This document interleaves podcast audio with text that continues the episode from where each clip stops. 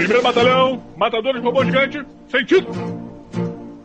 Se você está cansado e não quer mais trabalhar, Sintonize, clique agora e comece a baixar. podcast de cinema, videogame e HQ. Toda semana pra você. Pode, pode, podcast. Pode, pode, pode, cara.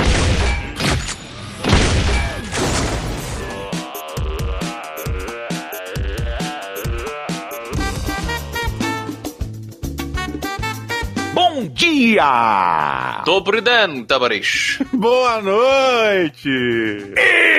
Estamos começando mais um Matando Robô Gigante. It is so dark in here, comrades. Eu sou o Beto Estrada e estou aqui com... Afonso Russo Solano. E diretamente de Brasília... Didi, já fui Vacile Braga. É verdade. Na Lan House, Didi era o As Facili. pessoas achavam que era meu sobrenome, inclusive. Caralho, pode crer. É rapidinho, só pra contar essa pastura, acho que eu até falei uma vez aqui. Mas na época, quando a Lan House começou, a gente assistiu o Enemy at the Gates, que é o Vassili Zaitsev. Círculo de Fogo em português. Isso. Pois é, a gente assistiu essa porra muito antes dessa parada ser anunciada direito aqui no Brasil. Então, quando a gente foi pra Lan House e que a gente descobriu The of Defeat, cara,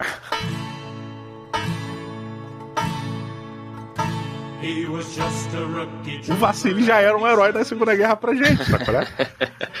Cara, a história do Facili, claro que não dá tempo de contar aqui, tem mais a cara de Nerdcast, mas o cara, além de ser aquele fodão que tem no excelente filme Círculo de Fogo, né? Enemy at the Gates, ele tomou uma, uma, uma explodida de granada, acertou o zóio dele, o cara foi pro hospital, né? Falou, meu irmão, Facili, é isso aí, né? Já matou bastante nazista, tomou uma granada na cara, você pode descansar. O cara se recuperou e voltou.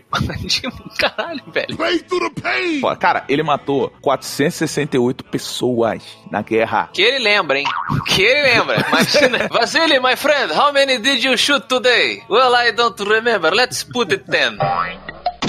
Pô, falando em Facile, falando na saudosa Lan House que a gente jogava, virou uma, uma loja de picolé, meu irmão.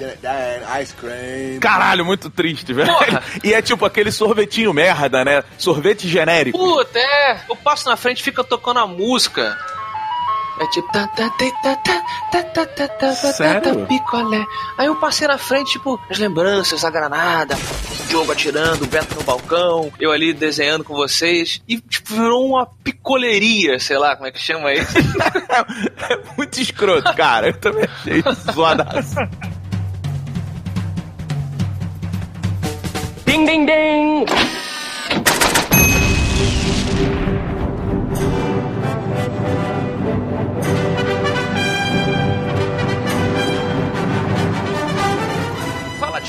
Afonso Solano aqui para um recadinho para vocês que estão pensando em passear na Bienal Internacional do Livro no Rio de Janeiro. Olha só, nesse domingo agora, dia 1 de setembro, eu e o Gaveta estaremos lá a partir das 14 horas, ou seja, 2 horas da tarde, no estande da editora Leia, ali no Pavilhão Azul. Eu estarei autografando os meus livros e as artes do universo do espadachim de carvão que estarão à venda no local. E o Gavetinha estará abraçando e batendo um papo com vocês também, porque as estátuas do Capitão Foda-se também estarão à venda lá no local. É, essas estátuas que ficam maravilhosas, garanto, na sua estante. Então, lembrando aqui, nesse domingo, dia 1 de setembro, no estande da editora Leia, a partir das 14 horas.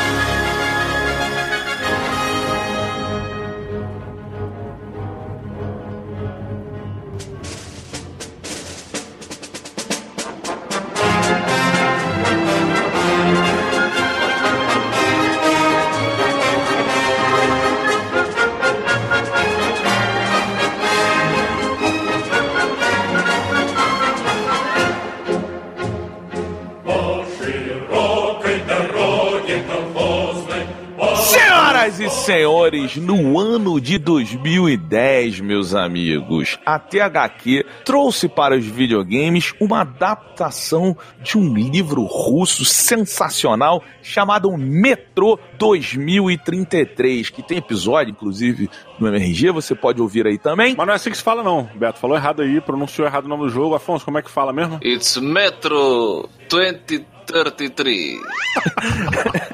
E em 2019, senhoras e senhores, na Xbox Game Pass, para quem tem o Xbox, saiu de graça o jogo Metro Exodus. A continuação aí dos eventos nucleares. Afonso Solano, por favor, contextualize esse universo e traga-nos a sinopse de Metro Exodus. Please do not call me this Brazilian weird name. I am Artyom. I am pleased to participate in your podcast.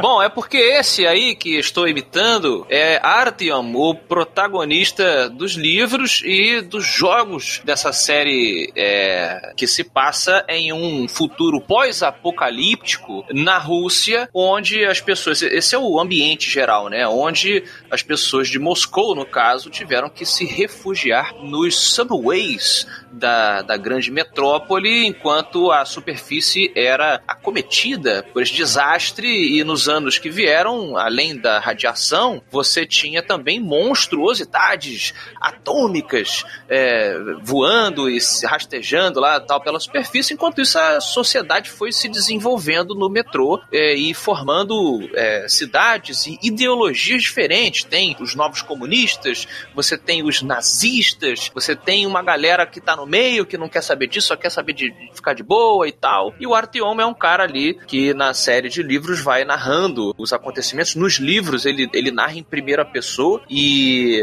enfim, eles descobrem que tem uma, uma nova raça inteligente que tá querendo se aproximar da humanidade. Será que eles querem acabar com a humanidade? Querem se unir à humanidade, etc. E para chegar logo nesse, nesse jogo aqui, depois de tudo que aconteceu nos dois primeiros, você acaba numa situação de descobrir que existem pessoas sobrevivendo na superfície, o que se pensava ser impossível. Então você se junta à sua esposa, é, Sniper. Olha aí, Vassili, Didi.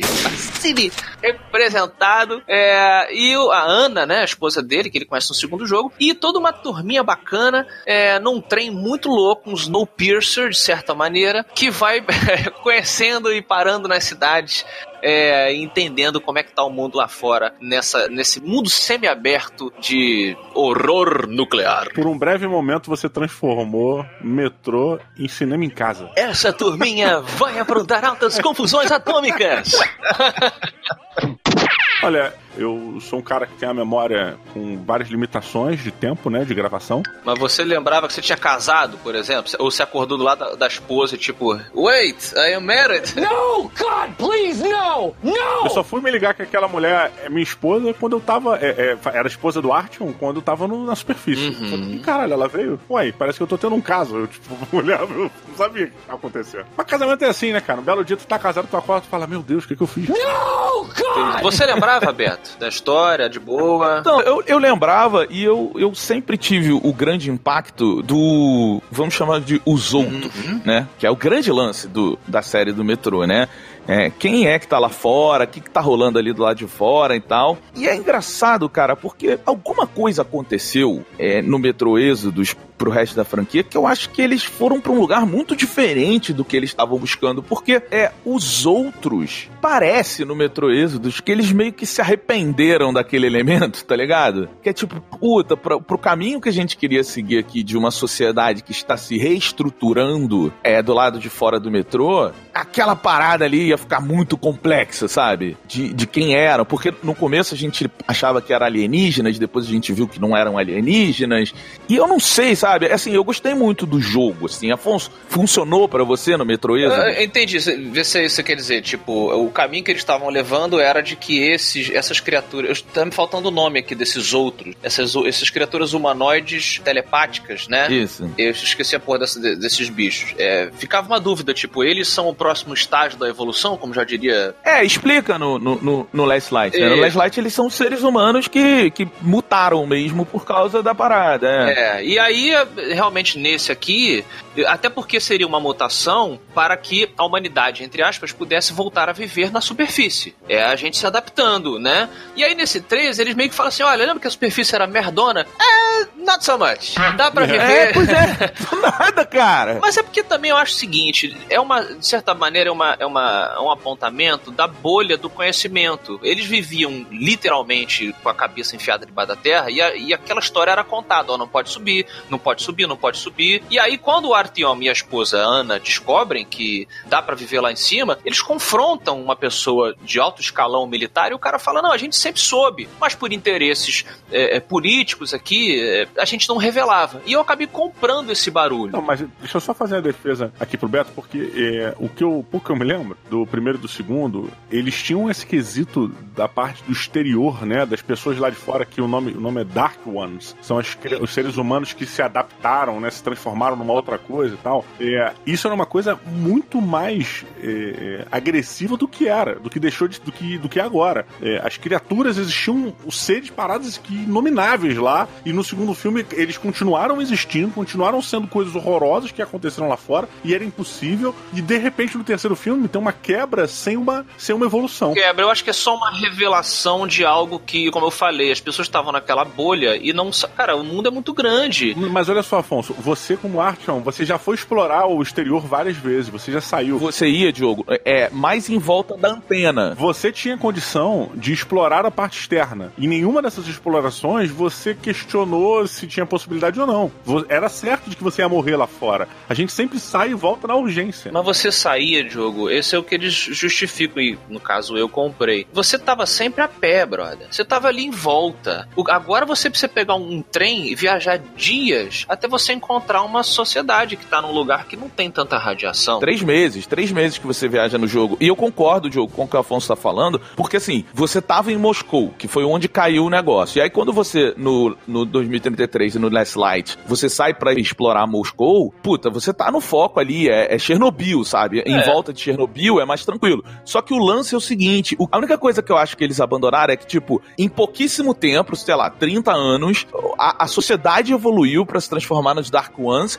E se você lembrar do Metro Last Light, os Dark Ones, eles evoluíram tanto que eles se comunicam mentalmente. Quem tenta se comunicar com eles inicialmente morre. O Artyom consegue porque ele é diferente. E aí tem um lance no final que eles pausam o tempo da destruição total, que esse é o final do Metro Last Light. E aí eles vêm e salvam os humanos. Então, assim, virou. Os, os bichos viraram mutantes mesmo, assim, mas com poderes. E uma parada muito louca, que era legal, explorada, era tipo um universo diferente. Nesse aqui, é tipo assim: ó, Dark Ones, eles foram embora lá, que é o que acontece no final do, do Metro Last Light, foram viver numa sociedadezinha deles, mas fora do mundo, o que aconteceu foi só a loucura, a readaptação da civilização. Mas essa coisa de do nuclear ter mutado o gênio humano, eu não vejo, tá ligado? Eu vejo nos animais. É, não, você até vê nas criaturas que estão lá fora, porque você tem uma, uns monstrinhos no deserto, tem uns monstrinhos novos e tal. É, assim, tirando a fauna, é, a parte humana ficou, até onde a gente sabe, nos Dark Ones e nesses ghouls, né, nesses zumbis aí, estilo Fallout. Mas eu entendi, essa coisa do Dark Ones eu também entendi assim, cara, já exploramos bastante. Eu, pessoalmente, estava um pouco cansado dessa, desse plot e fiquei feliz desse respiro. Vamos ver o que tem para cá agora, vamos ver outras coisas. Mas é uma decisão menos original e mais para um caminho familiar do até do, do, do, gênero do horror nuclear que eu sou muito fã, vou estando aqui o Fallout, né? Do tipo, vamos dar mais tiro, vamos pegar coisas mais na vibe do Walking Dead mesmo, o ser humano quando tá sozinho, quais são as religiões que surgem dessa, né, desse isolamento, desse novo mundo. Então ele vai para um caminho que é um pouco mais comum, mas que eu achei que foi um respiro interessante. Então, Afonso, mas eu concordo com você. Eu gostei, tá? Eu não tô aqui falando mal não, pelo contrário, eu gostei bastante do jogo, mas é porque vamos vamos sair da originalidade de uma coisa super nova, de uma fantasia pós-apocalíptica e vamos vir para o lugar comum. Legal, eu adoro o clima que o metrô traz. Eu acho que dentro de todas essas referências ele é único, porque eu me sentia acuado naquele ambiente, sabe?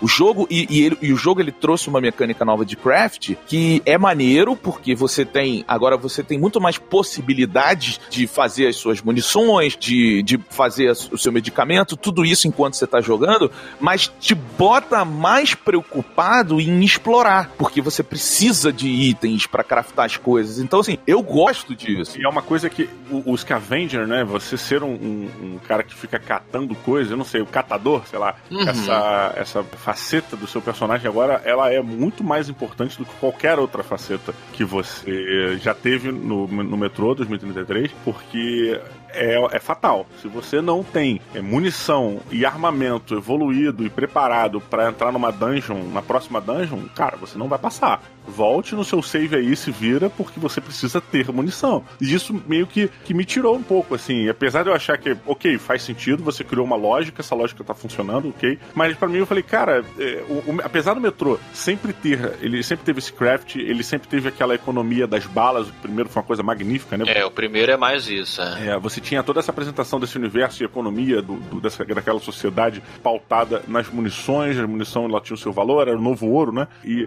cara, era muito bacana, você podia construir as coisas e tal, de uma maneira muito simples, assim, você tinha essa questão de, ah, eu quero botar arma- é, bala especial, não sei o quê. E agora, pra mim, eles centraram quase que o jogo nisso. Se você não fizer essa busca, você não tá preparado pro próximo desafio. E, ao mesmo tempo, eles transformaram o jogo num dungeon crawler. A partir do momento que você sai, você vai pro exterior, né? Você tá no, vivendo na superfície. Você vai lá, chega num local novo, num mundo novo, vamos chamar o mundo do deserto. Chegou no mundo do deserto. Uh! Aí tá lá no mundo do deserto. E aí você tem várias dungeons, cara, que você tem que entrar, saca? E, e, cara, eu fiquei meio. ai, sério? Olha, eu vou te falar que eu, eu gostei dessa, dessa ideia. Ó, meu irmão, tá vendo aquela, aquela casa lá abandonada? Vai lá ver o que tem lá dentro. Eu adoro essa porra. Adoro filme que você chega, às vezes tem um. Ih, morreu todo mundo aqui. O Fallout de novo. O Fallout faz muito isso. Você entra numa, É. numa bunker, né? E tipo, ih, o que, que aconteceu nessa bunker? Quais são os Mas, porra, horrores? não compara Fallout com o metrô, pelo amor de Deus. É, mas, mas o Diogo, o metrô, ele tá buscando se aproximar do Fallout, na verdade. Ele não tá copiando, mas ele tá se aproximando de elementos que ele tá mu- muito mais O parecido. metrô, Êxodos, é uma cópia barata. barata do New Vegas. What? Barata. Não, Não não, tem nada a ver, pô.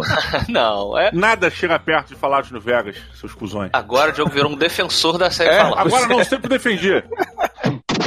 Mas olha só, o que eu ia falar é o seguinte: é, a comparação, a gente tá aqui brincando, a comparação do Fallout imediata, claro, é só o tema, né? Horror nuclear, que eu tô toda hora usando aqui. Mas o, o metrô, em oposição ao Fallout, ele não tem o humor, não tem o, o- a acidez, aquela ironia, não. É, é um bagulho deprê pra caralho. A vida é um lixo. E eles usam o russo como motivação disso, né? É a visão do mundo através do russo. O russo, ele é o, o anão é, do Senhor dos Anéis do mundo real, né? Ele é o.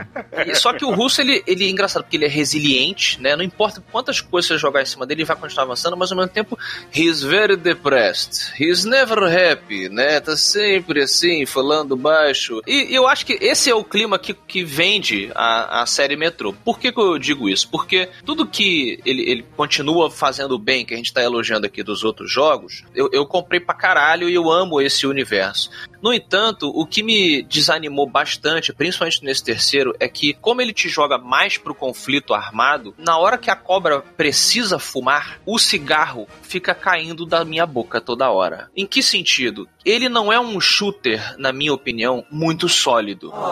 Se você comparar ele com um- até um jogo recente, o, o o Wolfenstein novo, o, o mais, os mais recentes Wolfenstein, ele é um puta jogo, a mecânica dele é fluida, você quer atirar na, na inimiga, no inimigo que tá chegando, você atira certinho, você consegue pular da explosão, jogar uma granada em tal lugar, dar um tiro no soldado, cair, rolar, levantar, entrar no veículo e vambora. Ele dá esse poder pra você.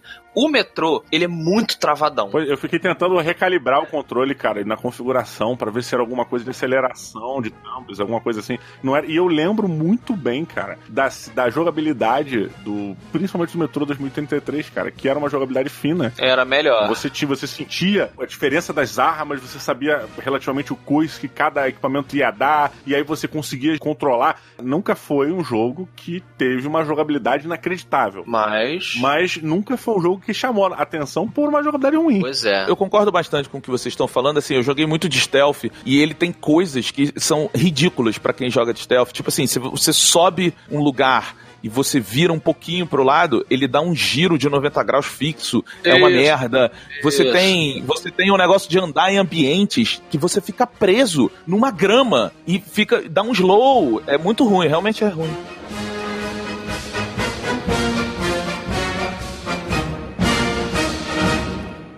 Regardless, we can't afford to lose hope. We're getting ever closer to our dream. Finding a place where we could live, free from radiation and mutants.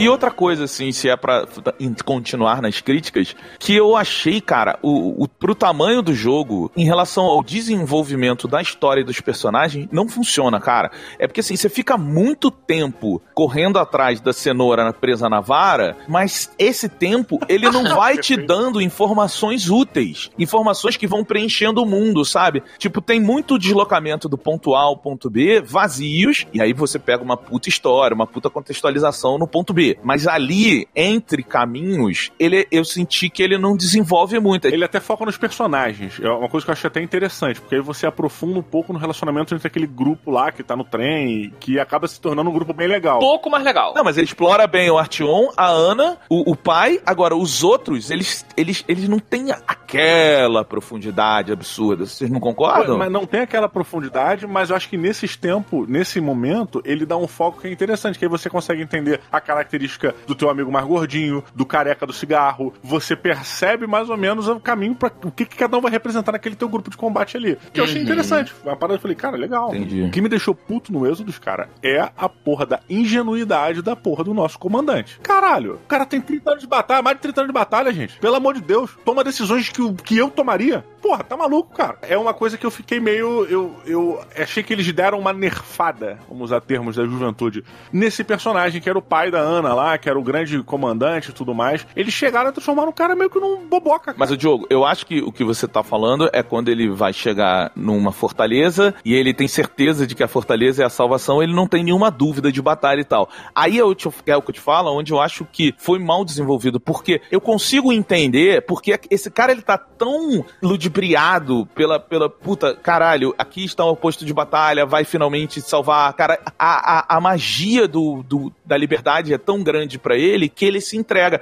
Mas a gente não viu isso sendo bem desenvolvido pra ele estar cego naquele momento. É isso que eu tô falando, entendeu? Concordo. Eu, e até lançaram um DLC agora focando na história dele, né? Na história dele de um outro cara também. é, que na minha cabeça seria uma tentativa de justificar o- a boboquice desse cara agora. Porque ele é um grande maluco, sabe? Ele é o Clint Eastwood, cara, no Velho Oeste. Você não O Clint Eastwood não é ingênuo, cara. Ele pode errar, não tem problema. Mas ingenuidade pra um cara como esse? Não. Cara, pra mim foi uma agressão a ponto de eu falar: chega, não quero mais jogar. Não só por isso, mas eu, eu parei o jogo no meio, cara. Eu cheguei nessa, nesse momento da Fortaleza, passei da Fortaleza e falei: não quero mais. Achei o jogo boboca, cara. Achei que tomaram decisões na história do jogo que foi por um caminho completamente contrário a tudo que o metrô tinha me entregue. A minha sensação é que eles estavam quebrando a franquia e transformando ela num bagulho genérico. E eu falei: cara, pra que, que eles isso? Comrade, comrade Diogo, uh, this is not good for, for the country.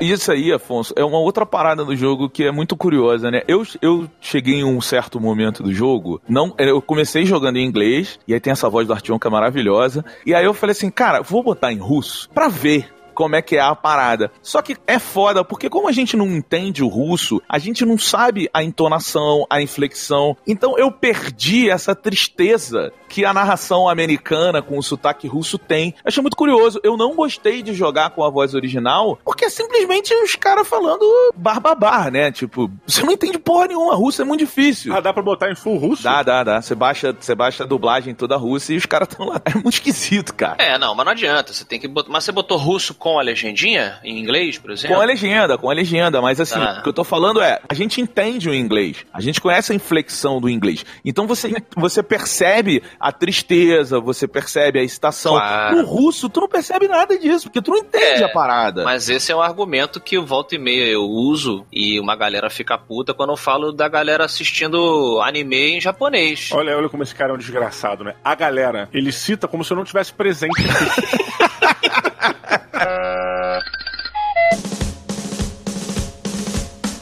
Camarada Afonso Solano, por favor, dê sua nota de 0 a 5 robôs gigantes para Metro Êxodos. Camarade Bob, please, lower your voice. The creatures outside will hear us. Né?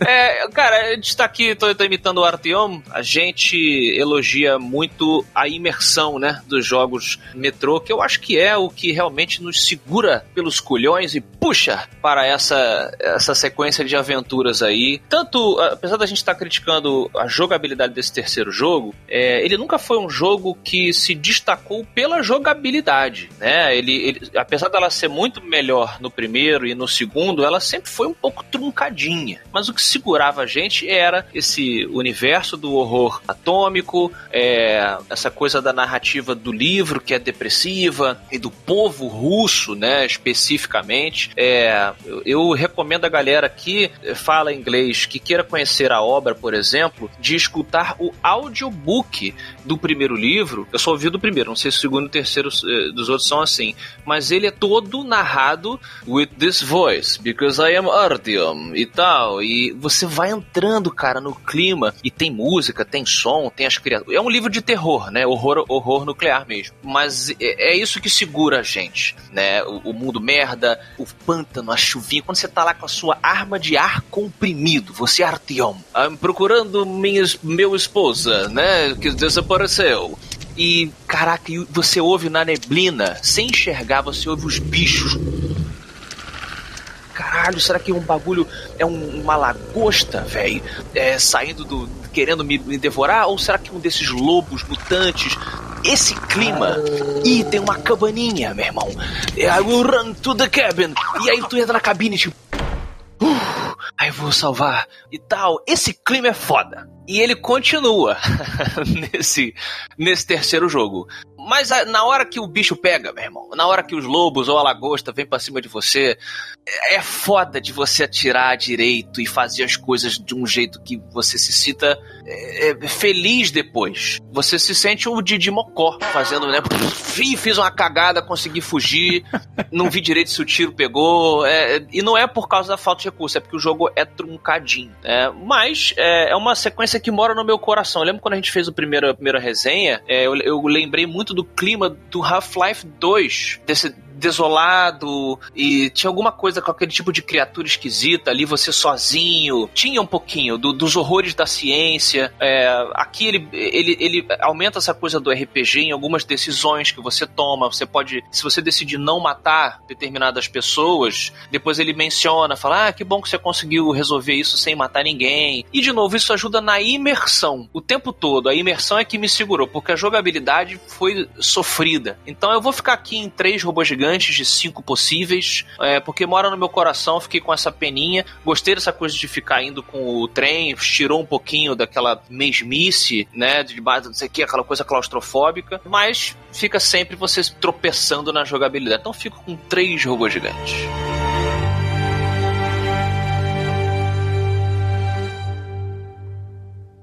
They've been lying to us. Lying non-stop. All this time. Were their intentions good? Perhaps. But the Metro is a castle built on lies. Camarada Spherical, 05 robô gigante. Antes você dá para o nosso querido metrô. Cara, é assim, eu concordo com várias paradas que o Afonso falou. Eu acho eu gosto muito da série do metrô. Eu fiquei atrás do livro. É muito difícil achar o livro aqui no Brasil, né? Parece que ele foi lançado é. há muito tempo.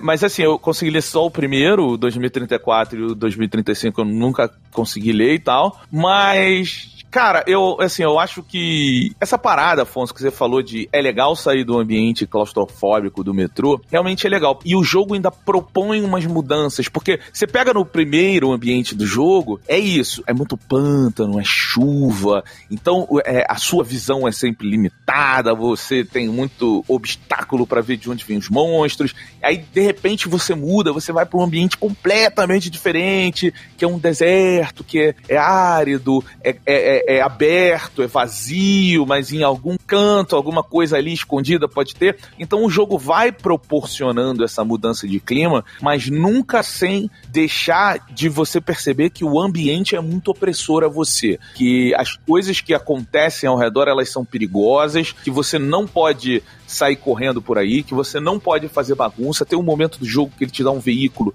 e caralho, eu tinha um medo de andar com aquele veículo, porque uma coisa é você ir explorando aos pouquinhos e você vai mapeando o terreno, eu sei o que acontece ali, eu sei o que tem aqui, eu sei o que já houve aqui. Agora, quando você pega um carro, você tá indo muito rápido em confronto ao desconhecido, assim. É, isso é legal. Essas uhum. sensações que o jogo te traz, elas são muito boas. Assim como eu também gostei mais do lance dele depender mais de você é, procurar as coisas, explorar o cenário, mas eu também achei que ele ficou muito genérico, no, sentido dos inimigos estarem ali, viraram, viraram inimigos assim, ah, cara, é um mapa grande, tem que ter inimigo para você matar, para ter dificuldade. Às vezes perde o sentido, é só, tipo, tem porque tem. Perfeito comentário, concordo plenamente com o que você disse. É, pois é, e assim, eu acho que também concordo com vocês, o lance do controle não é bom, não, realmente não é bom, e é mal definido algumas coisas, sabe? Às vezes você fica preso em coisas que não é para ficar preso, assim, sabe? Tem uma árvore, aí tem, tipo, uma folha que te deixa mais lento. então eu acho que assim, eles quiseram mudar no Metro Êxodos. Eu vi o caminho que eles querem seguir, eu gosto do caminho que eles querem seguir, eu sou bastante fã da série, mas eu acho que eles ainda estão assim se descobrindo e erraram bastante nessa nova mudança. Talvez aí numa continuação a gente já veja uma coisa mais bem resolvida do jogo e tal. Mas também é o seguinte, é um dos jogos mais bonitos que eu já vi na minha vida. É, gente muito. do céu, como o, o, tudo do jogo é lindo. Então isso ajuda na imersão, sabe? Você vê que tem dedicação. Então eu tô com o Afonso, cara. Eu dou três robôs gigantes. Pra mim é um jogo bom. Tem que jogar. Pro fã da franquia, você tem que jogar. Continua nesse uhum. mundo, tem coisas legais. Mas saiba que você não vai mergulhar num jogo espetacular, num jogo excelente, num jogo maravilhoso. Ele é, ele é o pior da franquia, sem sombra de dúvidas, na minha opinião. Comrade Diogo Facilizaitze, Praga. Please tell me how many giant robots, uh, giant rusty robots, you give to the third game of my franchise. Camarada Afonso, camarada Roberto, primeiramente um prazer falar aqui diante de vocês. Agradeço a oportunidade. Mas queria dizer o seguinte, como sempre, depois de 11 anos eu ainda não, não, não entendi como funciona Matando Robô Gigante. Que mesmo eu sendo o cara que menos gostou da porra do jogo, eu vou ser o cara que vai dar a nota mais alta. ai, ai. Porque assim, é, a jogabilidade é muito ruim, a jogabilidade te tira da imersão, ela é trabalhosa. No início do jogo você tem que se adaptar, você, você perde um tempo ali para você entender que tem que botar mais pra direita do que você costuma botar para ele ir realmente do jeito que você quer, você para fazer os equilíbrios lá, demora, é um saco, é um, eu achei um saco, beleza. Só que o jogo é tão bonito e a história é tão boa do que você conhece que você fala, cara, é metrô, vambora, vambora. E aí você segue. E aí você sai da Terra, e aí você se vê viajando para o norte, nem sei se é pro norte, mas você se vê viajando pelo, pelo país, né? Colossal que é a, a, a Rússia, a União Soviética, sei lá, e você vai passando por diversos tipos de cenários, de, de ambientes, de habitats diferentes, e cada habitat, é, ainda assim, como o Roberto muito bem colocou e o Afonso também, são opressivos. Você, por mais que esteja no exterior, você não está mais nos metrôs de Moscou, você ainda está num ambiente muitas vezes claustrofóbico, muitas vezes sendo oprimido pela, pelas criaturas ou pela fauna do local, com limitações colossais e tudo isso sem ter paredes à sua volta. É, isso é muito bem feito pela galera da que fez o metrô. Eles conseguem manter o seu a sua respiração curta e rápida quase que o tempo todo, onde você tem no trem, no seu vagão de trem e naquele seu grupo, um momento de alívio e que eventualmente eles vão roubando de você. É, mas é muito bacana. Agora, a evolução que eles fizeram com os personagens durante essa viagem, durante toda essa road trip que o metrô se transformou, ela é muito bacana, mas ao mesmo tempo, eu não sei o que, eles fazem, cara. Porque eles se aprofundam nos personagens simplesmente para idiotizar a maioria deles a, quase todos os personagens que você aprofunda, você percebe que é um grande idiota no fim das contas. E aí tu para e tu olha, cara, realmente, o Artyom ele era destinado a salvar aquela merda. Porque só tem imbecil aqui. Mas é triste, cara. Todas as escolhas, você vê até os NPCs, as pessoas que estão fora desse grupo de combate do Artyom, com exceção de uma ou duas do que eu joguei, eram personagens que faziam sentido sem, serem imbecis, cara. E olha que quem fala isso é um imbecil, eu conheço do que eu tô falando. e, e aí isso transforma as quests, isso te dá motivação para baixa motivação num nível muito agressivo. Porque o cara vira pra você fala assim, pô, faz aquela parada aí pra mim. Aí tu fala, pô, cara, mas tu sabe que eu vou fazer essa porra, vai dar merda por causa disso, disso, disso. Aí o cara, pô, mas eu queria tanto. Aí tu fala, porra, é sério, Artyom? Que tu vai fazer? Aí tu fala, beleza, cara. Aí tu, porra, cara saca? É, ele, ele meio que se torna um sandbox sem ser um sandbox. Você não tem opção de aceitar ou não missões, de querer fazer ou não. Você vai fazer. E, e, a, e é uma merda isso, cara, porque você cumpre quests imbecis o tempo todo. O tempo todo. Coisas que um personagem vivendo num apocalipse jamais faria. O metrô é isso. Ele, ele, ele é cru nesse ponto, cara. E a partir do momento em que você é, é não consegue contextualizar as outras quests que o Artyom tem que fazer, ela se torna boboca. O mundo começa a se tornar boboca, cara. Ele começa a tomar decisões ruins, porque ele aceitou fazer essa porra, sabe? Vamos resolver, vamos botar as pessoas no lugar delas. Bem, eu tô ficando redundante em cima disso, mas é uma coisa que me influenciou muito negativamente, porque o caminho que eles deram pra evolução dos personagens dentro do jogo é um lixo para mim, na minha visão. É muito ruim. Agora, eles como eu falei, eles lançaram o DLC é, novo recentemente. Esse DLC, ele conta, ele evolui a história de alguns personagens importantes da missão, da saga saga e talvez mude a perspectiva sobre esse ponto central aí que eu tô falando da história do, do Metrô Êxodos. Pode ser uma virada? Pode, mas pra Metrô Êxodos sem o DLC, pra mim é imbecil, é bem idiotinha, saco? É bem idiotinha. E não vou nem entrar na jogabilidade, que eu já falei rapidamente no começo, mas eu concordo com tudo que foi dito. A jogabilidade ela baixa o nível do jogo. Agora, é um jogo belíssimo, com criaturas muito interessantes, com um universo criado muito interessante, que dá vontade de você jogar mais. Eu, é, é, meio que isso, assim, eu só quero que passe isso para ver o próximo e ver se o próximo voltou ao, ao que eu gostava do Metrô 2033, sabe? É, e tomara, tomara. Minha nota é 3.7 robô gigante. Olha isso. Comrade Bob, I don't know about you, but everything I heard is that Comrade Diogo loved this beautiful game, this beautiful game from our mother Russia, and unfortunately he will have to go away.